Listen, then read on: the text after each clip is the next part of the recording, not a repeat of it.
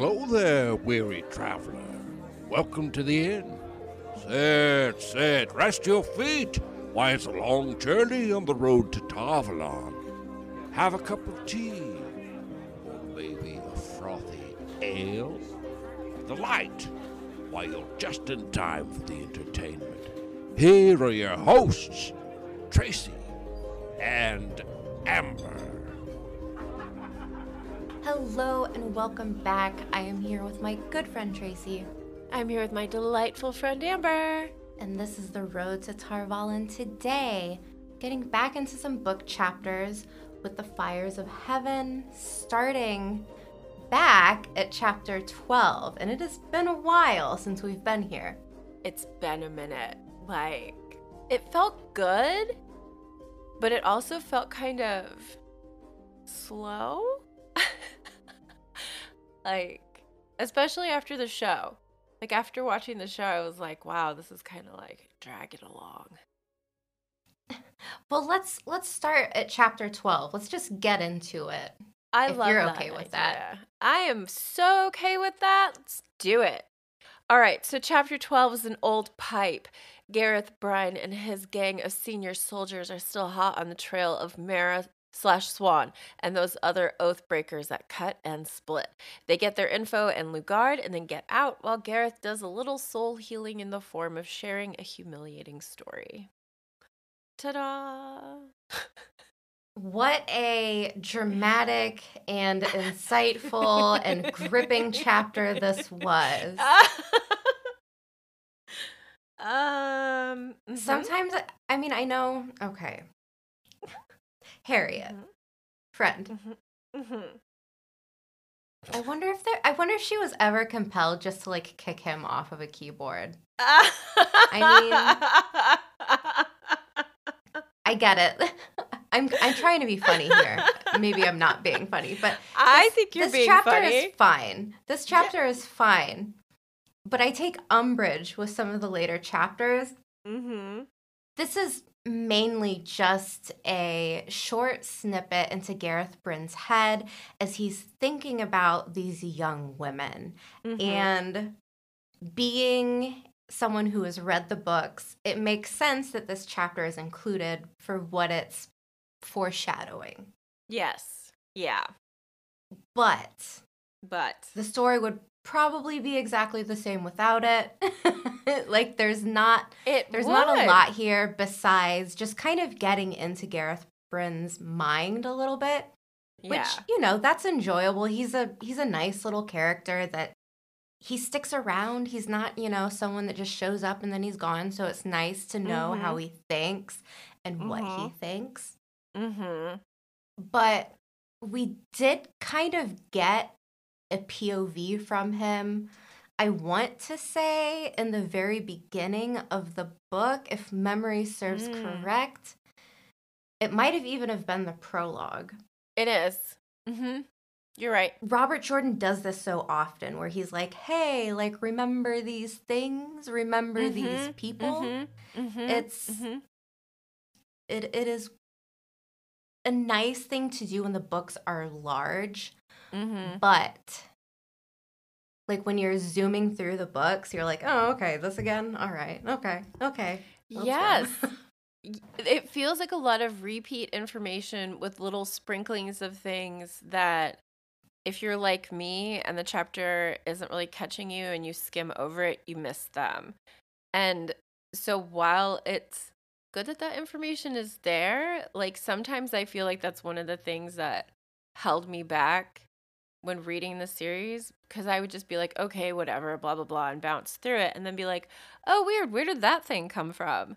So I feel if this was shorter, if it was more condensed and maybe dropped in other places that like I'm reading it like really intently, I wouldn't have had the same problem. yeah. Yeah. But I mean there's there's really really nothing about this chapter outside of the fact that he confirms that Siuan and Min and Leane and uh, Logain have all been through here and now they've picked a direction to go in and they're moving in that direction I do think like one of the things that I like about the chapter is how he's going through that painful process of what happened between him and Morgase. It feels really relatable and that kind of like internal work is hard. And so like him taking those steps towards healing himself and seeing it internally, I thought was a nice little thing to add in. One of the things that I did appreciate is Gareth Bryne going back to his time in Andor as Mhm. a dutiful soldier of the Queen Morgase, and he's talking about interactions that he's had with various women, Morgase, Elaida, and Siuan Sanche. Mhm. and it's a nice little I, you know it's kind of like a little like oh like teehee like look what I've done like I get Mhm. I get what Robert Jordan was doing there and it's nice like it's a nice little touch but again like this is just kind of one of those chapters where it's like eh, all right like let's let's move on and see what's happening next Mhm. Should we do that? yeah let's do it let's go for it Cool.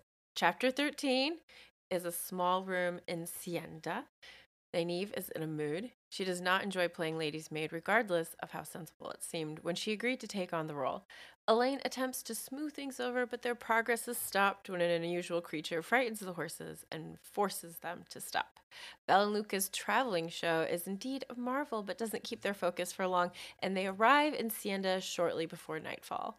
A room is arranged, and the two women are soon ready for the meeting that awaits them. Mhm.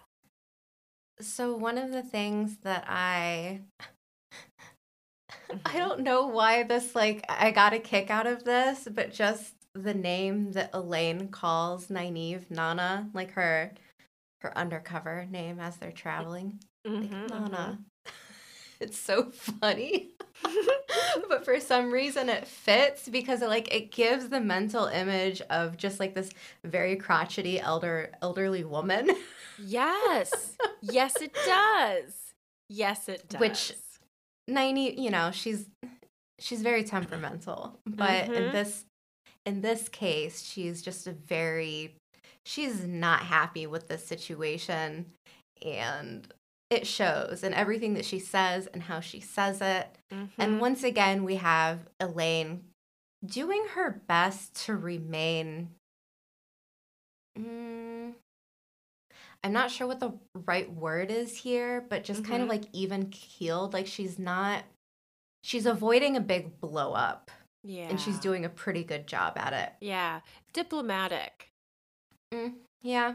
Like the way that she's like attempting to still move their plan forward without pointing out that Nynaeve's behavior is a bit ridiculous. That's how I see it, anyway. Yeah. Okay. Out of all of the things that have happened in these chapters that we're reading, Mm-hmm. I'm actually the most excited considering all of the plot lines that we have had today with the circus plot. I know it is not beloved. I know it's not a storyline that a lot of people just adore, Yeah. but there is something about it that I can so vividly picture, Mm-hmm. whereas some other chapters and things, like, I can't. Mm-hmm. And I don't know why, like the theatrics and just like the comical nature of Valan Luca. Mm-hmm. I don't know. I dig it personally. That silk red red cloak that he wears, despite how hot Mhm. it is, he's a showman, and it comes out in everything he does. I like the traveling thing. I always enjoy the moments that happen because of its existence. I don't want to get too far Mhm. into like talking about how it's involved later, but I like it too. yeah, and we've got this moment where the horses are startled by this what like Boar, what boar does he call horses. it? A- yeah, yeah, boar horse that he captured in Shara. right. Sure, you right. did. Sure, you Mhm. did. hmm Yeah. Totally believable. But it's just funny like I appreciate these kind of like meet cute moments Mm-hmm. where this man like approaches a woman who just Nynaeve does not want anything to do with this man. Mm-mm. She would not care if he falls into a pit. Like Mhm. she does not have she is not interested at all. yeah. But the more like aggressive she is towards him and the more Mhm. she like treats him badly, he's just like, "Oh, what a woman." and so true. As a trope, I don't mind it. Like I think that it is funny. I think it's cute. It has this kind of playfulness that the Wheel of Time series is known for with, you know, like Mhm. there's little like side jokes and inside jokes about all the guys think the other guy is the best at talking to ladies. Right. Stuff like that that it does yeah feel kind of dated, but in this case, I still Mhm. think that it's enjoyable. Mm-hmm. And I don't know, like, I don't necessarily love the romance in the Mm. Wheel of Time. And this Mhm. isn't romance, Mm-hmm. but it is a situation where you've got two people that, you know, could potentially be a couple. And it's, it's just funny, I think. I don't know. I do love that moment when he approaches the coach and is like, like something like, "But still, my heart." When he like sees a beautiful woman in the coach and how it's supposed to be kind of like an aside, but it's also meant to be heard. I don't know. I actually Uh-huh. kind of enjoy how that's written. I I roll a little at it each time too, but at the same time, I enjoy that it's included. It's no more like cringy than some other things that happen. Um, it's way less cringy than some of the other things But, that like, happen.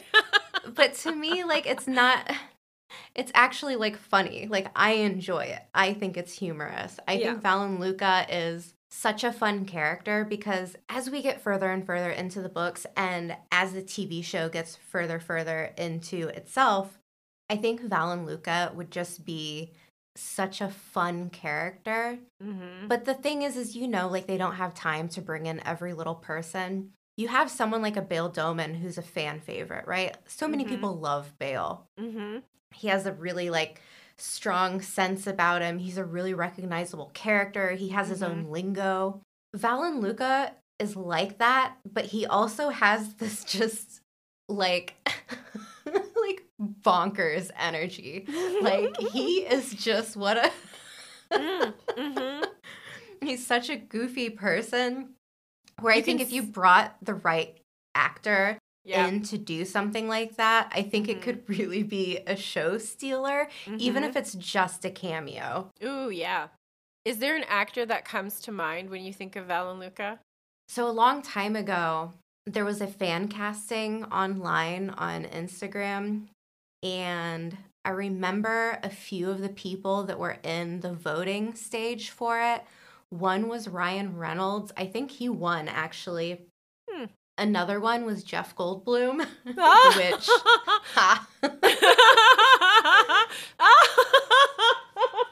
but I mean, frankly, anyone who Ah. has just kind of that comic ability, like really good timing, someone who can say like some kind of weird lines and just have a goofy Yeah. personality, but not make it so over the top that it's silly. Mm-hmm. Yeah, High Lord Tatara says Jim Carrey.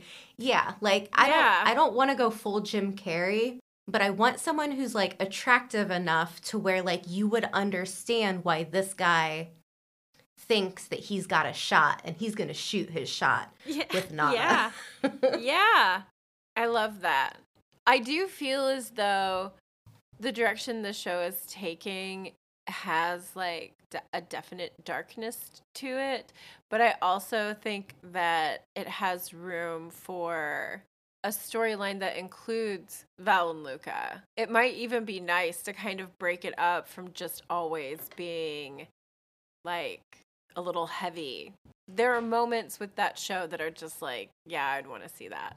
Yeah, he's he's a lot of fun. I mean, of course, some of the circus chapters, they go on for a while. It's not all like super exciting high tension stuff. Yeah. But it does lend a nice little like haha moment. Yeah. We can all use that. Yeah, it just feels cute and nice. Mm-hmm. And I like too in this scenario with we've got cranky Nynaeve, we've got Elayne doing her best, and then we've got Thom and Juilin just kind of like, what the fuck is going on? Right. and then Yeah. we've got Valan Luca doing his best showmanship for this, you know, Mhm. traveling posse of weirdos. it's right. just like I can so easily picture it. I can Mhm. see so clearly like what it looks like and I Mhm. I don't often have that with the Mm. Wheel of Time or Mhm. books in general. I think it's Mhm. just super colorful and light and you know the animals and you know the people I can see it all. It sparkles. Like that's the other thing that I think of is like the costumes, like the costumes that get described. as, like Literally, they sparkle. they do, and I love it. I love it. I love the sparkle. It's fun. I love the dogs. I love the tumblers. Yeah, I think it would be really fun to see even if it's just a one episode thing. Mm-hmm. Mm. Obviously, getting animals is going to be a little bit difficult, but you know, Mm. like the, I would settle for like dogs.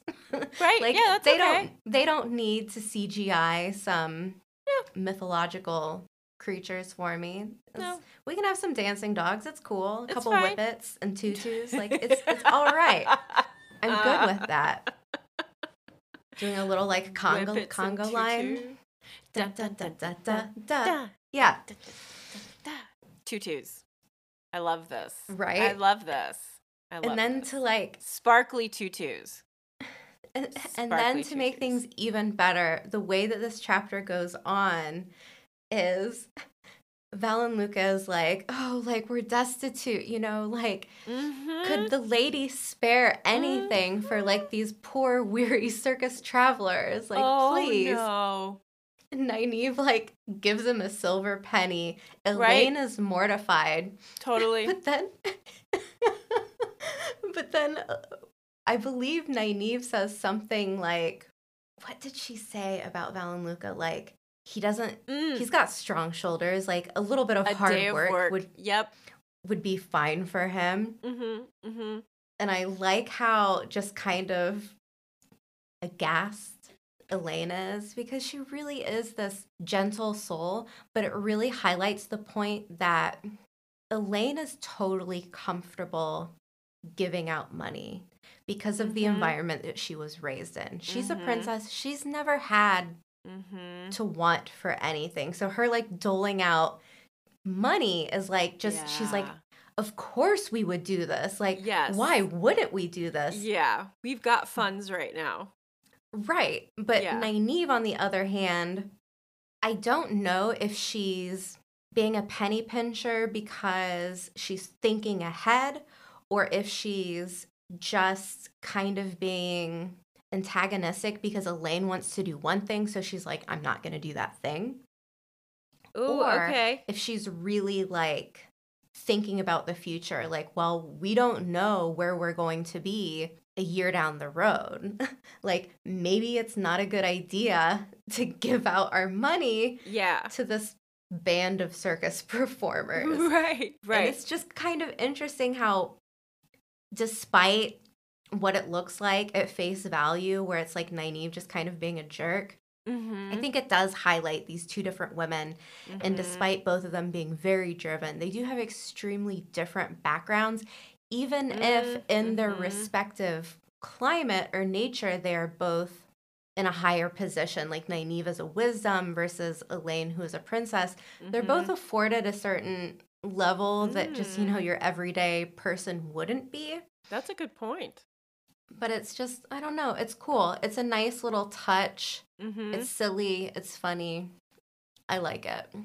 I was wondering if another reason might be like a Two Rivers attitude of, you know, Pick yourself up by your bootstraps. Yes, yes, exactly that. Exactly that. Like like that comment about his shoulders and like he could work. He looks like a strong, healthy person. He can figure it out. Like part of me is like is that part of that two rivers mentality popping up?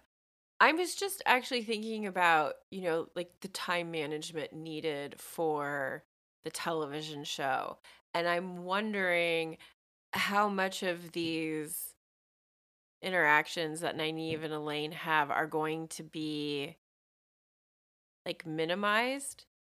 I really enjoy the way that they're portrayed in the TV show. And we've talked about that moment where they hold hands and like I feel like we're already getting a taste of their relationship moving at a faster pace to where they get to be like on the same page and not quite as much bickering. But I can absolutely see where this is also going like this this interaction with the penny and Elayne being like, "Oh my god, what have you done?" I can see those things continuing because it, it is how their background affects how they look at the world around them. Yeah, we'll see. I think too with this scenario, I think Nynaeve is calling it for what she thinks it is, and that's Mm. just quasi duplicitous Mhm. the way that Valan Luca is presenting the Yes. situation yeah. as she sees it. Mhm. Mhm. I think Nynaeve, despite being from the Two Rivers, Mhm. I do think that sometimes she does have a little bit of street smarts, even Oh, yeah. though like sometimes she really doesn't and comes off as like very naive in their Mhm. travels. I Mhm. think this is a situation where she was like, get real. like, come on. mm-hmm, Mhm. Your back's not broke. Yeah. But Elayne, on the other hand, is like anything. like right. she she really has this bleeding heart, like soft spot for people in need. So it's she just does. it's really sweet how both Mhm. of them come at it from two separately different angles. Absolutely. I think I love how that gives us more of their character and who they are. So once they get past like Valan Luca, then they get to the they get to Sienda. I don't know if that's how it's said, but that's how I say it. I'm mostly just thinking about like how nerve wracking this travel experience has to be for Nynaeve and Elayne, especially as they're traveling through a place that is just like white cloaks everywhere. And when they get to Sienda, that's what like the the common room is just like filled with a bunch of white cloaks, and here they are, two women who can channel, and like, yikes, yikes. Yeah. But that's all I have on this chapter. If you're also finished. I do not have anything more. All right. So chapter 14 is meetings. It's Nynaeve's turn with the stone ring, and before she has her encounters with anyone, she has some interesting wardrobe choices to flip through while mostly thinking of Lan. There's not one but two meetings happening in Tel'aran'rhiod tonight, and both end with warnings for her to be careful. Dangers abound in the world of dreams, and she must be more wary for her own safety. Yeah, we're going back to that imminent threat of Moghedien and the back and Mm. forth between Nynaeve and Moghedien. Mm-hmm. And we have another interaction with Birgitte. Mm-hmm. Mm-hmm. And I love how Nynaeve is like, oh, is Gaidal about? Mm-hmm. and Birgitte's like, no, I haven't seen him. I think he's been spun back out. Mm-hmm. And it's kind of sad. We know where the story goes, but Mhm. in this instance, I think it says a lot about Birgitte to be like, nope, he's out. He'll be he'll be back later, I guess. we shall find each other again. There's such confidence there. Mm-hmm. Yeah, but Birgitte gives Nynaeve some more warnings, and we learn that you know Lanfear is often cruising about in Teleron Mm-hmm. and I think she says that she has seen Rahvin, Mm-hmm. Samael, Mm-hmm. and Graendal, Samurai. Demandred, and Uh-huh. Semirhage. Yeah, pretty much everybody. Mm-hmm. And I like how at this moment we get we get this kind of like fear at the mention of Semirhage, Right? which frankly, yes, like she is the most terrifying, I would Mhm. say, on the list. Mm-hmm. And then of course getting these names all dropped, I'm like, oh my gosh. So the TV show made me like Lanfear. Right. Made me become much more interested, much more interested in Ishamael. Mm-hmm. What do they have in plan for all these other Forsaken? it's probably going to be fun. Yes, and we got just a little taste of a Forsaken that's been released. That, like, just a few minutes. And I'm already like, wow, where are we going? I think we talked about this before. I definitely did not expect to like the Forsaken this much. But in the books, it's it's a little different. Yeah. They're still scary. Like at least Semirhage is still scary. That's nice.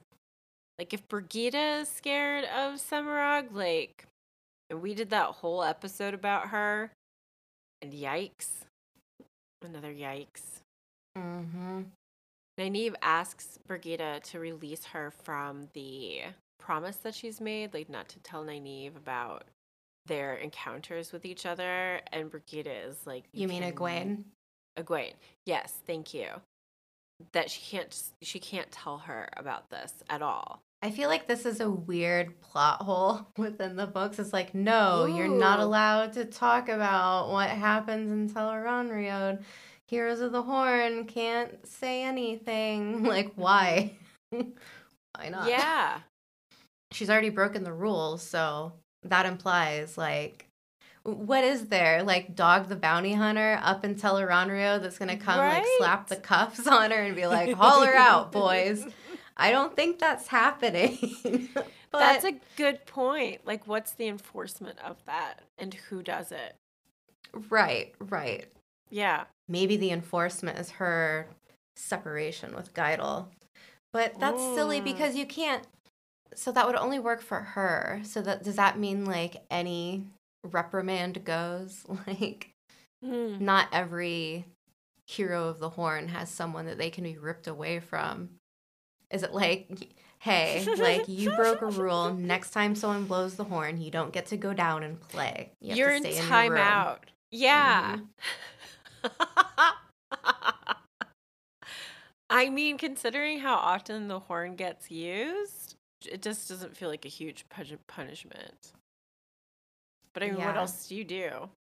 Yeah, but it also implies that Nynaeve is willing to keep a secret if asked. That's true. And she holds to it.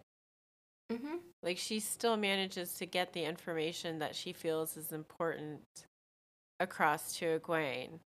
And she does it without revealing how she has it. Mm-hmm. Which comes into play later on in the last chapter because secret secrets.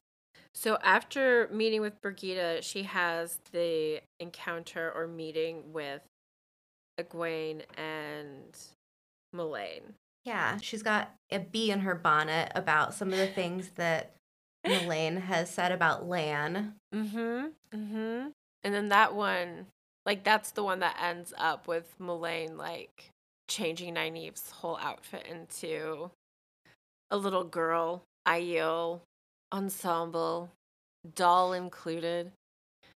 Ah, Yeah, it's really interesting in this whole segment because you learn about a lot about Nynaeve and Nynaeve is a lot of things, but Mhm. she's she can also be like look, I love this character. She's probably my favorite in the books, Mhm. but her delusions sometime are so funny because she's going on and on about, you know, this and that and the other and then she brings up the fact that there was this whole incident in the tea shop and her and Elayne getting dosed with forkroot, but she leaves that out and she's like what a bunch of idiots trying to poison wisdom. Like yeah. of course I know what it tastes like. Mm-hmm. She's really trying to save face. In the scheme of things, it's not, you know, it doesn't really matter. Mm-hmm. Like this information, she doesn't have to share, Mhm. but it just kind of like bubbles out of her.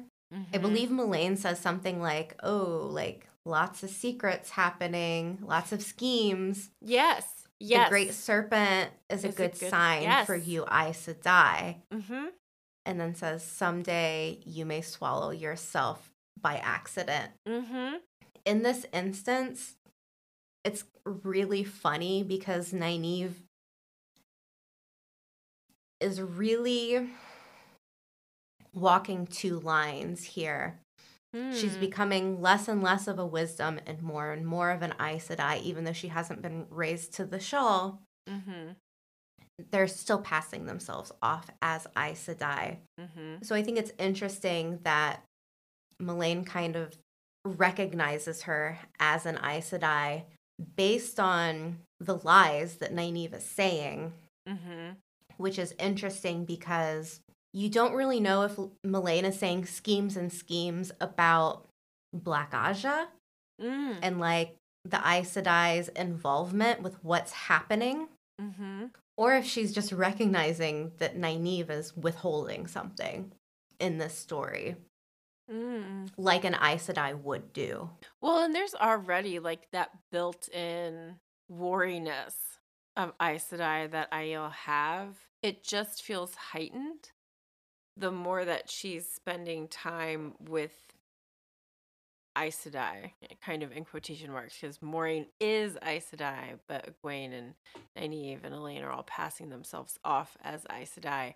And I think Melaine is definitely smart enough to pick up on the fact that like Nynaeve is withholding. I think it's all all of those things pulled together. Yeah. And really just like the little that's known about Aes Sedai from like an external perspective, it's like they're so closed off. They're so mysterious. And when they do show up, it's generally to like push or pull something in one way or another. So this idea of not really being able to trust an Aes Sedai, like it it feels so universal. And I I highlighted the whole like the the serpent eating its own tail is a good symbol for you. And I, I mean I agree. The White Tower is a messy, messy place, and it's just gotten worse. And like that's I mean, that's one of the things that happens in the next chapter is like finding out how much worse it's become. Yeah. I I think it's actually a pretty genius little moment within the writing because Mm. like I said Nynaeve is she's walking two lines here. She's becoming the Mhm. thing that she detests the most, which Mm. is being seen as an Aes Sedai. Yeah. And this is coming off of how I interpreted this moment of her kind of flubbing the truth. Mm. But also, you know, a couple sentences later, we learn about Moiraine obeying Rand now. And Nynaeve is pretty indignant at the thought of Moiraine kind of groveling to Rand. Mm, mm-hmm. Yes. And she's like, what do I, you know, she later, she's like, what do I care? Like, I don't even like Moiraine. Yeah. But like, she is like perturbed over this Mhm, incident mhm. and hearing how Moiraine has kind of just become, I don't want to say subservient to Rand, but has like Mhm. taken a step back and is kind of like, all right, he's in charge now. He's the dragon reborn. And Nynaeve is like, no, he's a stubborn little woolhead shepherd from the two rivers. And he Mhm. better not forget that. Mhm. Which, true, you know, true. No matter how high someone someone rises, Mhm. it's still important that they remember where they're from and not become a tyrant or Mhm. Lose track of some of the smaller things that matter. So, Yeah. Definitely. I don't think I have anything else on chapter 14. no, we can move ahead. Cool. And we continue to my least favorite chapter within the entire Wheel of Time series. Hooray! Ah. Chapter 15 What Can Be Learned in Dreams. Well, this is an interesting chapter. Nynaeve and Egwene dream themselves into the tower and confront the horrific knowledge that Elaida is somehow Amyrlin's seat. This isn't the only unsettling realization in the chapter, and we end with Nynaeve feeling like things are off balance between her and Egwene. POV switches to Egwene in the Aiel camp. It's late and freezing, but she has news she must share before she can sleep. Yeah. Do you want to take it away from here? Well, first thing, I do just really appreciate this kind of spookiness, I guess, of coming back to the White Tower and sneaking into the Amyrlin study Mm-hmm. and recognizing that things are all wrong. I think it's an example, like when you were talking about like remembering your roots, I was thinking about how Siuan always kept the Amyrlin study like really simple, like to remember where she was from. And of course, Elaida is totally the opposite. Like she wants to forget her background and like kind of where she's from. So of course the the Amyrlin's study has changed and neither Egwene or Nynaeve can dream themselves into a room that doesn't look how they like picture it in their heads. Mm-hmm. I just like that connection to what you were talking about, remembering where you're from. One of the things that stood out to me also is the artwork that Elaida has displayed, Mm. which I believe comes from. We have Rand's portrait, his Mhm. whole Sky battle. fight in the sky. hmm And then we have imagery of Bonwhin, hmm the Amyrlin who was stilled and kept as a kitchen scullion Mhm. due to her mishandling things during the Second War of the Dragon and Arthur Hawkwing's era. The next war that came after that, that follows it, I forgot what it was called. Doesn't matter. I love how narcissistic Elaida is in bringing out these two pieces of artwork. One is a tapestry, one is, you know, Rand's sketch or drawing, Mhm. his mugshot. But it says so much about what Elaida how how she wants to be seen. Yes. She brings this portrait of Rand. You don't know if it's like I said kind of like a wanted sign Mm-hmm. Mm-hmm. Or something that she's just trying to use as propaganda where it's like this is what we're up against. This is our mission. Like be afraid. Be scared of this man who's coming to destroy everything. Mm-hmm. we have one role and that's to capture him and make him you know serve us. Mm-hmm. and then on the other hand, so we've got the Rand propaganda or however you however you want to see it, I guess. Mm-hmm. Then we have the Bonewin or Bonwhin, I'm not a stickler for pronunciation, Mm-hmm. artwork, which on the other hand is just delusional Mm. that she would hang that up there because you could take it as two different meanings. Mm-hmm. One, it's kind of like remember what the blue Ajah has done to us. Remember this feud that Mhm. started thousands and thousands of years ago, but was Yes. reignited with the stilling and deposition of this Amyrlin of the Red Ajah, who was followed by a blue Amyrlin Mm-hmm. like she's bringing in all of these just wild concepts and like Mm-hmm. Putting them on the wall for everyone to see in a way that is there's so much like odd bravado there that she just Mm. believes that everyone's like yep that's the Amyrlin do what you got to do and nobody's thinking about this Mm-hmm. I know the readers are supposed to think about this otherwise Robert Jordan wouldn't have included it Right. but I love how these two items, and we've talked about how she's redecorated the Amyrlin study, but Mhm. just these two items in general Mhm. say so much about who Elaida is Mm. and how much forethought or lack Mm. of that she Mm. has, Mm-hmm. because it really feels like she sees herself as this like wartime Amyrlin, right? Like, get the troops ready. Mm. We've got things to do. I mean, the last battle is on the way. Right. The Dragon Reborn, he's here. We've Mhm. got to take advantage of this and do things that are necessary. But at the same time, the way that she's doing it is very curious. Mm-hmm. Specifically, when she became Amyrlin in a very nefarious way. Right. For sure. The entirety of the Blue Ajah had left the tower. Mhm. So the deposition that had happened to Siuan Sanche, technically, like if you had a good lawyer, you could technically say, you know, it was a thing that we had to deal with quickly. We couldn't wait to summon everyone back to the tower. yeah.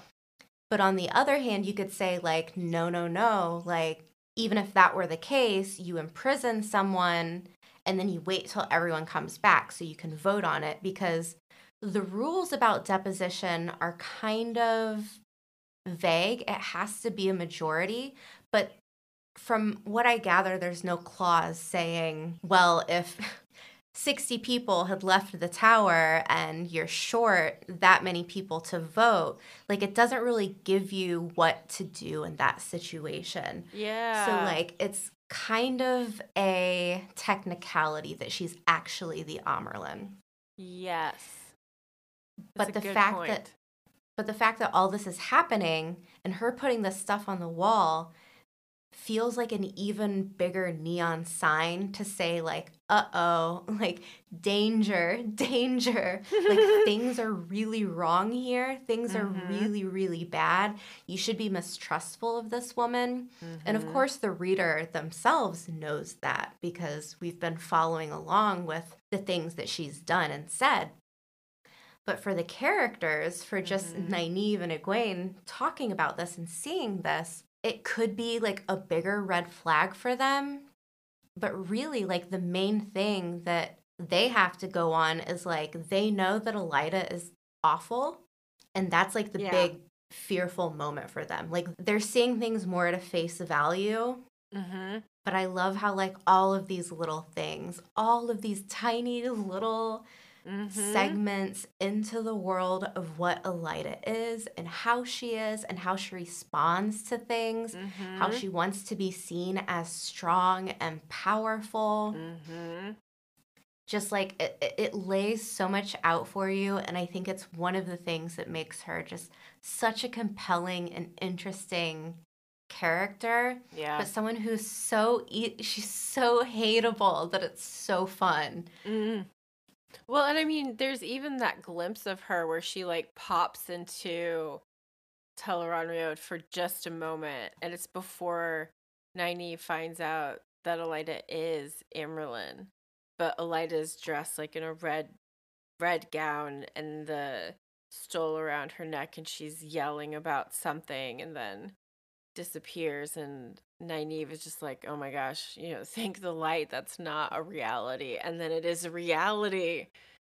Mhm.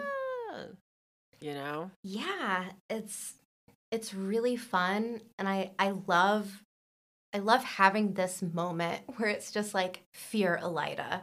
Mm. She's the Mhm. messiest. She is just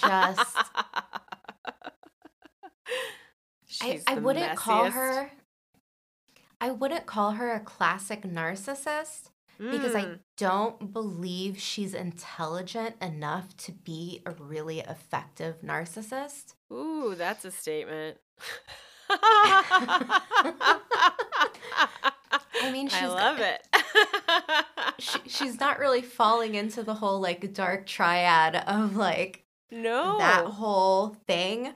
yeah. But again, like it's it's what makes her kind of fun. I mean, you do have characters in the series who are you know, face value evil. Yeah.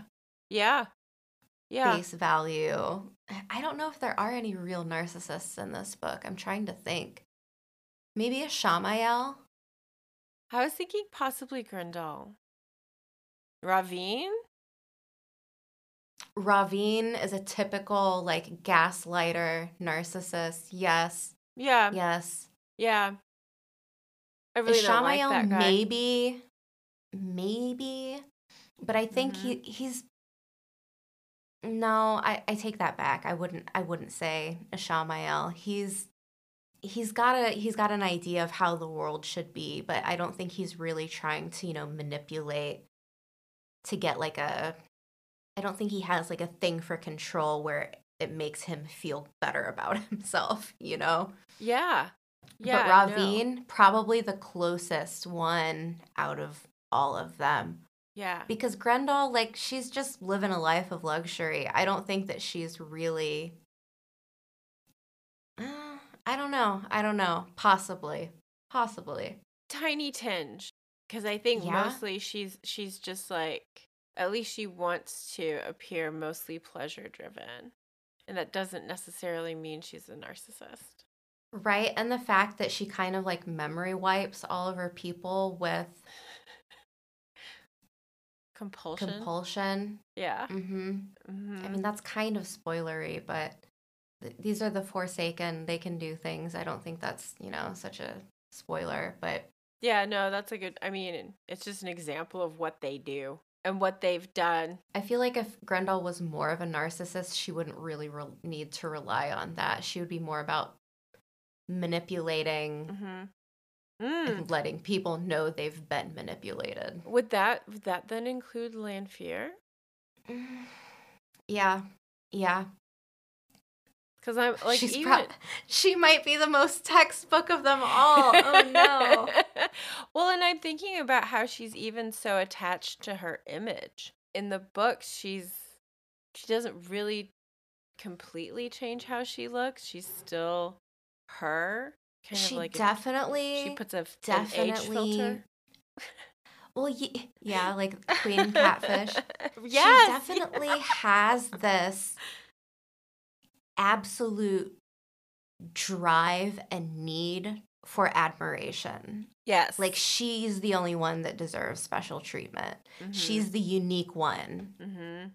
Again, again, I love the many different layers of characterisms between some of the Forsaken Mhm. but also just you know some mostly characters like Elaida, where it's Mhm. like we've got our bad guys and we know our bad guys are bad, Mhm. but Elaida's just she, she's on a different level. I feel like She really in terms of entertainment and theatrics and general messiness. Yeah.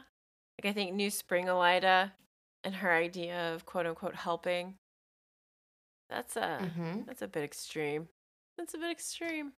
Way she dresses even. Yeah, that goes back to this chapter though, where she's like, light is awful. Light is awful. Questionable. But we have some- yeah, we have a lot of questionable tactics this chapter. ah. Do you, should we get should we get to that part where like Nynaeve and Egwene encounter each other in the tower? yeah, sure. When I was younger reading this, it was I don't think I completely read it because I normally kind of skip past violence because it's upsetting. And then I just didn't even really attach that to Egwene the way Well, you might have I to explain what you're talk- talking about. Okay, so there's the moment in this chapter where Egwene is trying to prove to Nynaeve how dangerous Tel'aran'rhiod is, and her way of doing this is creating a nightmare scenario for Nynaeve to be trapped in. Like she created this. This is something from her mind. And it is not great. How did you how did you describe it? Sexual assault? She dreams up two men in Tel'aran'rhiod to rip Nynaeve's clothing off and like lift her into the air and like drool and like lick at her face. It's Mhm. it's really deranged and frankly it should have been left out in my opinion. I agree with you. This is just really over the top, totally unnecessary. Why would you do this to somebody you care about? Like, This is the narcissism episode. oh. It is it's rough. It is rough. Like I would never ever do something like that to somebody that I cared about. I would never do that to somebody period. But like this, like there have got to be better ways to like engage someone in in a way that helps them to understand that this is not always the safest place to be. And I mean it's Brigida, it's Egwene, it's Melaine, it's all of the wise ones that are like, this is really, really, really dangerous. And like, none of them trust her. And I mean, one of the things that's really awful about this is like, Egwene is doing all of this to keep Nynaeve from finding out the truth that she's actually not supposed to be there without a wise one. And that's so shitty.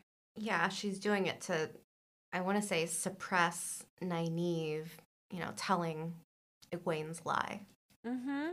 Yeah, as we've seen, when Brigida is like, you can't say this, please, you know, don't rat me out. Mm-hmm. Nynaeve is like, cool, we got this. Mm-hmm.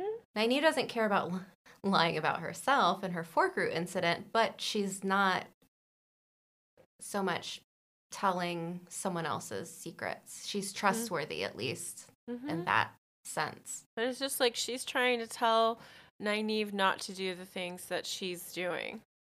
Egwene's not supposed to be wandering around in Tel'aran'rhiod because it's dangerous. And here she is creating this horrible encounter,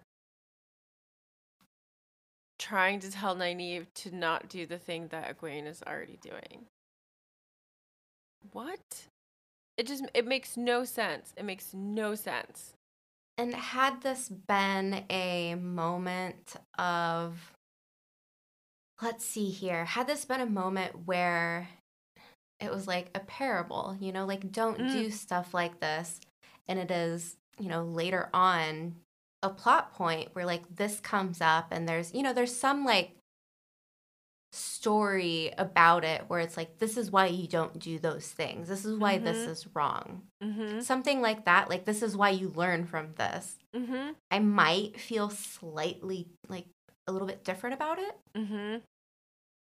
but I don't think that was Robert Jordan's intention because that Mm-mm. never happens. It's almost like this moment is included and then we never think about it again. Yes. And to me, that's what makes it really uncomfortable because it's Mhm. almost like almost feels like it's saying like there's nothing wrong with this. Mhm. You know, like this is pretend that never totally fine. happened. Yeah. Like Nynaeve was safe the whole time because the queen had control of it and blah blah blah. And so no big deal. No one really got hurt. But I mean, good lord, it sounds terribly traumatizing. Like the mental aspect of it and experiencing the physicalness of it. Like you can't just take that away and be like, no big deal. I just wanted to teach you a lesson. And then everything.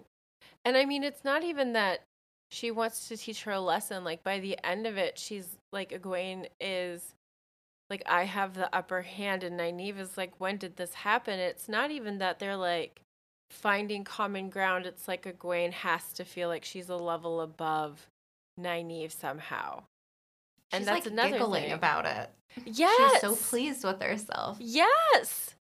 Like when she wakes up later on in her tent and she's like getting ready to go talk to Moiraine about finding out this stuff that she found out in Tel'aran'rhiod where she was not supposed to be without a wise one.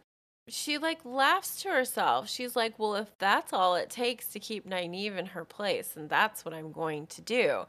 And I'm like, what would have been so much better is if you just would have been like, you know what? Real deal, I'm not supposed to be here either.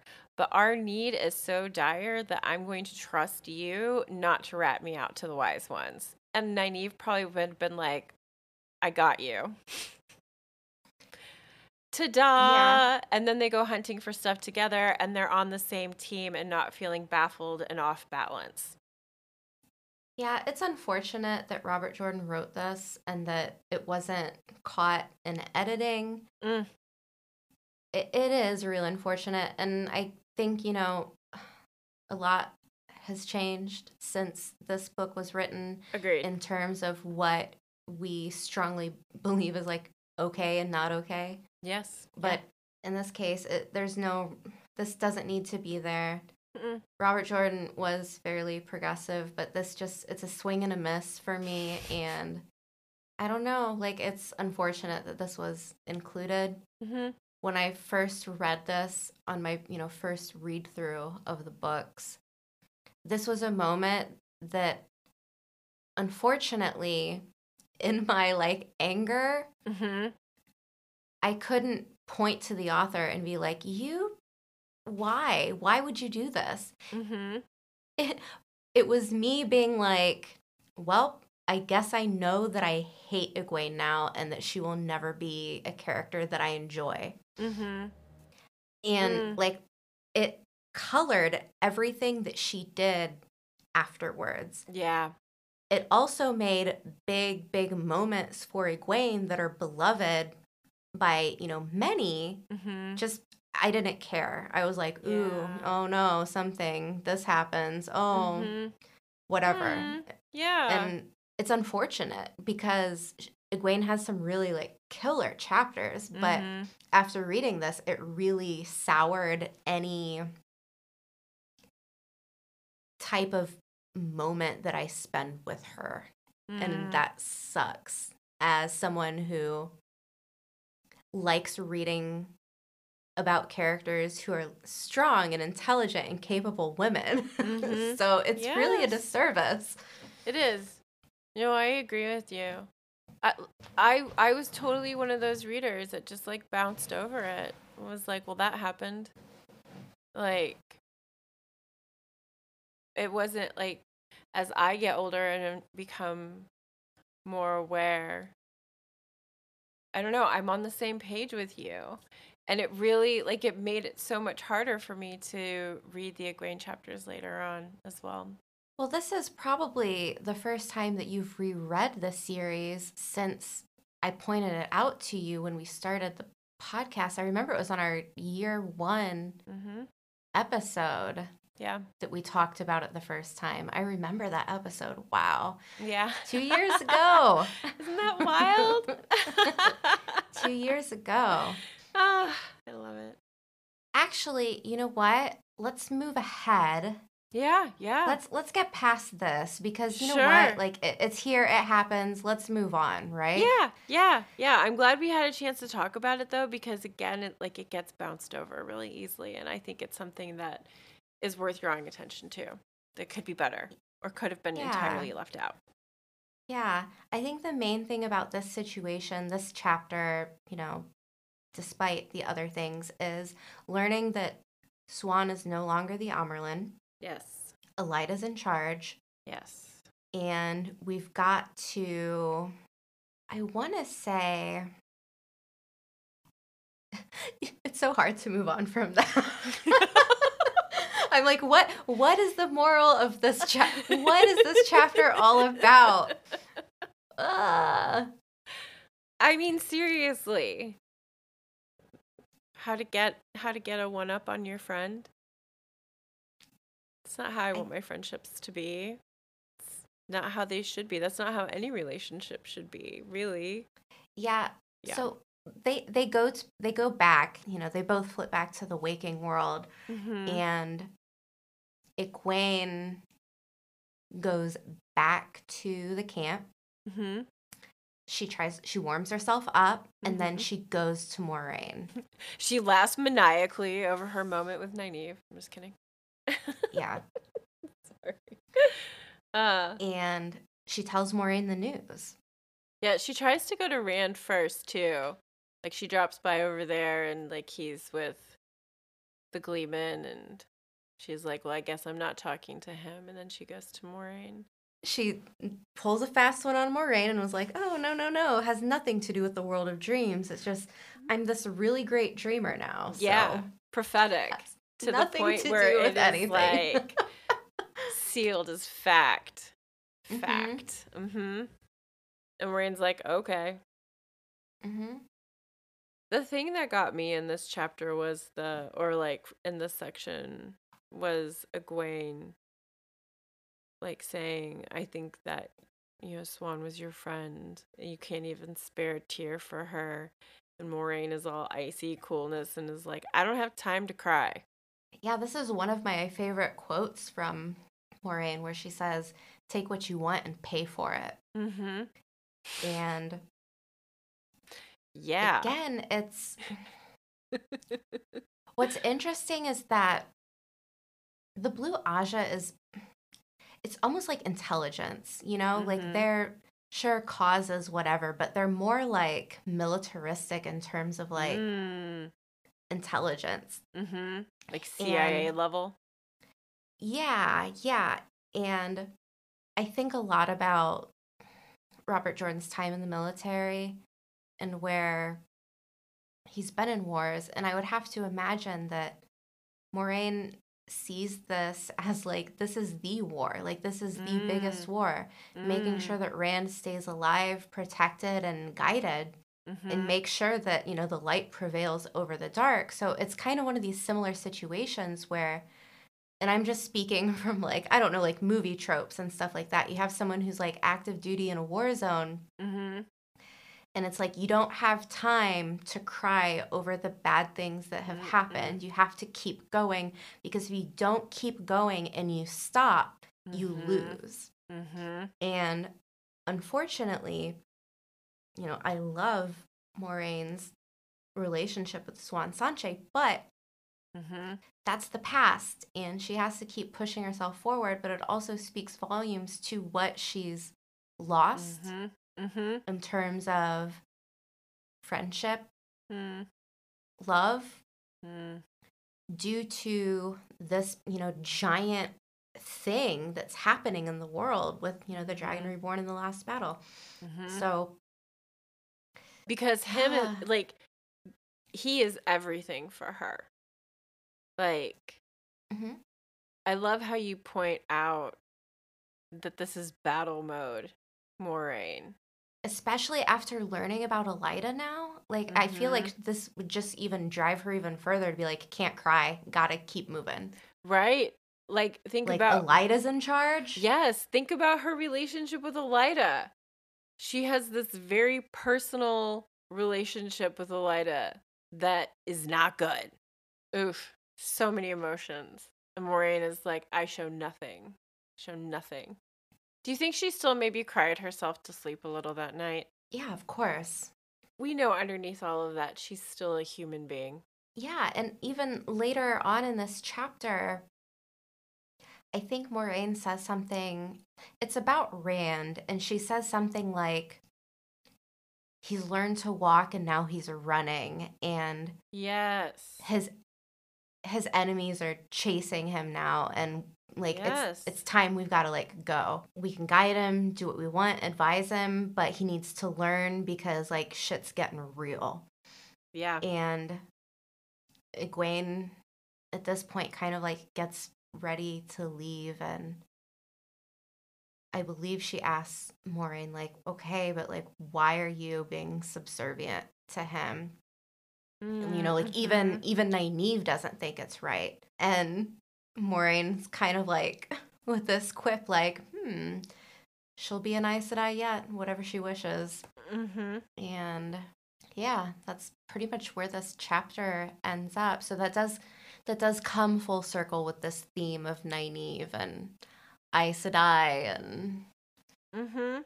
that whole can of worms There were like little touches in here where like when Moiraine leans over and puts her hand on Egwene's arm and she has a look of affection on her face, like those little glimpses of her humanity I think are really good to have. And then Egwene feels She's though, like, I feel Moiraine- very fine. I, f- I feel very fondly for you, tiny tyrant. tyrant. I mean, yeah, oh, yeah. Ah, because then her other thought is like maybe she's closer to being an Aes Sedai than she thought, and in some ways, like her willingness to do what she did to Nynaeve, like kind of affirms that statement because that's just kind of how Aes Sedai seem to behave too. Like Mhm. not above using traumatic forms of violence and potential pain to like quote unquote help the other person realize what they need to do. Yeah.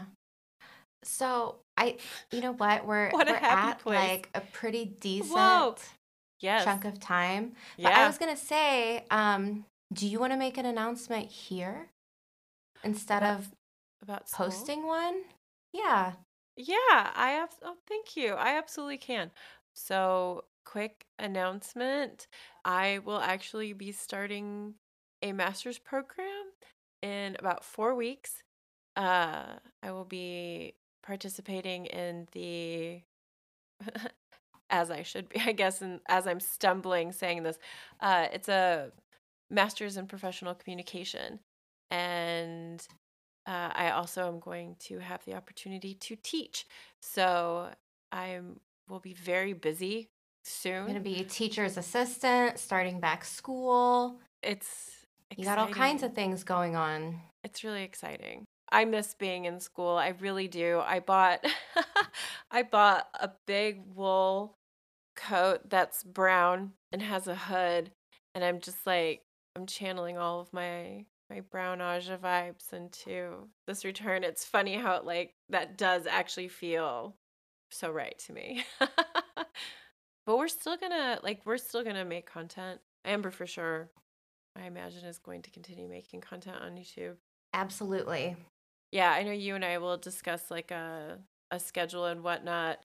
Yeah, Yeah. so this It's gonna be. this is mostly for our Patreon people too. hmm Just to let you know that we're still going to be recording, but scheduling things might become a little bit different and it Mhm. might become less often. And Yeah. Traci isn't really on Discord. She doesn't really use it. So if you have questions Sorry. for her, hit her up, or I guess hit me up and I'll relay questions, I guess. but mostly, you know, just thanks for supporting us. And Always. Yeah, like Yeah. this isn't this isn't the end of Road to Tar Valon or the end to us at all. It's just a it's a it's another step. Like this show working with Amber has been like a human huge inspiration. I'm a hu- it's a human process. It's it is. And oh It's my god, hum- it We absolutely humans. is. We humans. Oh, it's human music. Hmm, I like but it. yeah, we'll keep you updated and let you Mhm. know what happens in terms of scheduling. Mm-hmm. Yeah, yeah. And just But know yeah, that this is like this inspires me. This is one of the reasons why I've chosen this degree. Is like I am inspired by what Road to Tar Valon has become, and I am an yes, academic. she's going to school to become podcasting professional. You heard Yeah. it first. Yeah, I actually that is what I want to do. that is what I want to do on a big, big level. Hmm Are you guys still putting out content for the other podcasts that you're doing? Uh, there should be a release this week, um, and we're recording this evening. So Well, for any of our listeners, if that's something that you are interested in, reach out to Traci somehow. I can, you know what? I can just pop uh the email address for Do that in the show Paperback. notes. yeah in in the show notes. Email is probably the best way to reach me. I do actually check it every once in a while. Do you? Yeah. Do you? I- that's why I laughed. Sure about that? That's sure why I laughed because I was like, it's not often. It's not often. I'm really bad. I'm really bad about stuff. I'm really bad about stuff like that. Uh, Well, it's good you're going to school for communications I- then, because then you can work on your communication. That's exactly how I feel. I'm like, this is this is going to be very helpful for me. I need a I need assistance. All right, let's wrap it up there. Ah. Thanks for listening. Yes, We thank you so much. appreciate We appreciate it. If you have any ideas, comments, Ooh. criticisms, anything like that, Love let it. us know. Please. I believe Spotify gives you that option now. It So- does. There's actually a poll, and you can Yeah. like drop little little bits of info there if you choose to. Yeah, so let us know your thoughts and we will see you back. Bye.